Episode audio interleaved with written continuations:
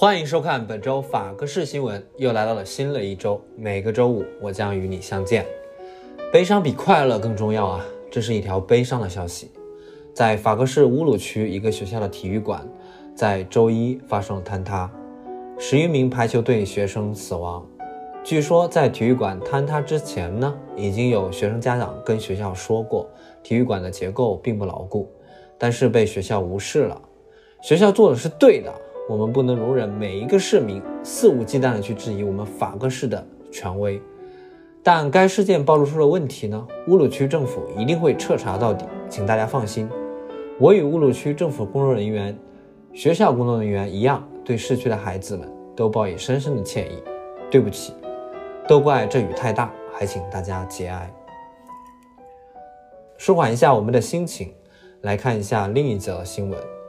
一名女子在商场因袭警被刑拘。据了解，该女子与一名男子在商场吵架打闹，围观群众叫来警察后呢，在警察制止她的举动的时候，恼羞成怒，对警察大打出手，随后被法格市警察以袭警的名义控制并拘留。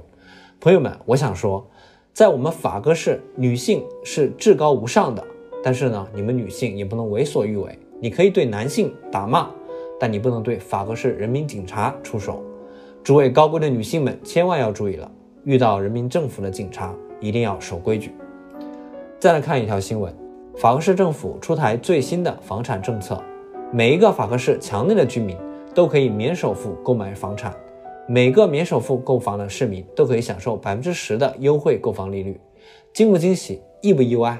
赶紧买起来吧！至于墙外的居民，摁得住你们的冲动，安静等待墙外的政策吧。据说你们买房更优惠。好了，本周的法克式新闻就到这里。这么多新闻，我也挺累的了。大家给点免费的赞赏吧，我这个月的工资就靠你们可爱的听众了。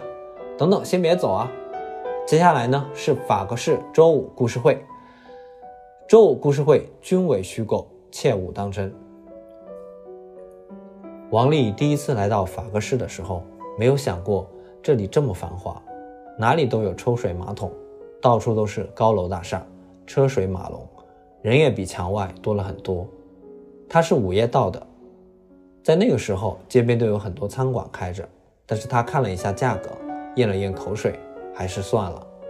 之后，他经常跟丽丽说起第一次来到法国时的感受，每一次感受都不一样，有惊奇，有自卑，也有震惊，当然也有不忿。丽丽很喜欢他说这些事情。也希望他能说些墙外的事情，但是王丽没有说过。他认为那是一段难以启齿的生活。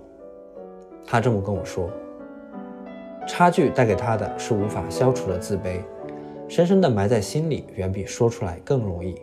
他不需要别人的同情与惊讶，因为愤怒不能让与愤怒本身并不相干的人来承受。